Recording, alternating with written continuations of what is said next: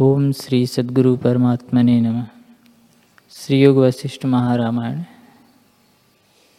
वशिष्ठ जी बोले, हे राम जी, जिनको दुख सुख चलाते हैं,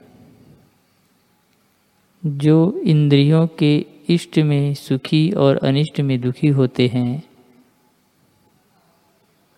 और राग द्वेष के अधीन रहते हैं, उनको नष्ट हुए जानो।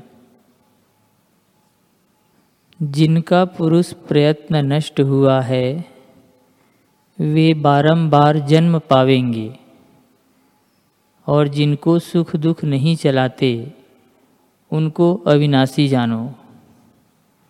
वे जन्म मरण की फांसी से मुक्त हुए हैं, और उनके लिए शास्त्र का उपदेश नहीं है। हे राम जी राग द्वेष तब होता है जब मन में इच्छा होती है। और इच्छा तब होती है जब संसार की सत्यता मन में दृढ़ होती है। जब देश से देशांतर को वृत्ति जाती है तो उसके बीच जो संवित तत्व है, उसका जो अनुभव करता है, वही तुम्हारा स्वरूप है। उसमें स्थित हो। और जैसी चेष्टा आवे, वैसी करो।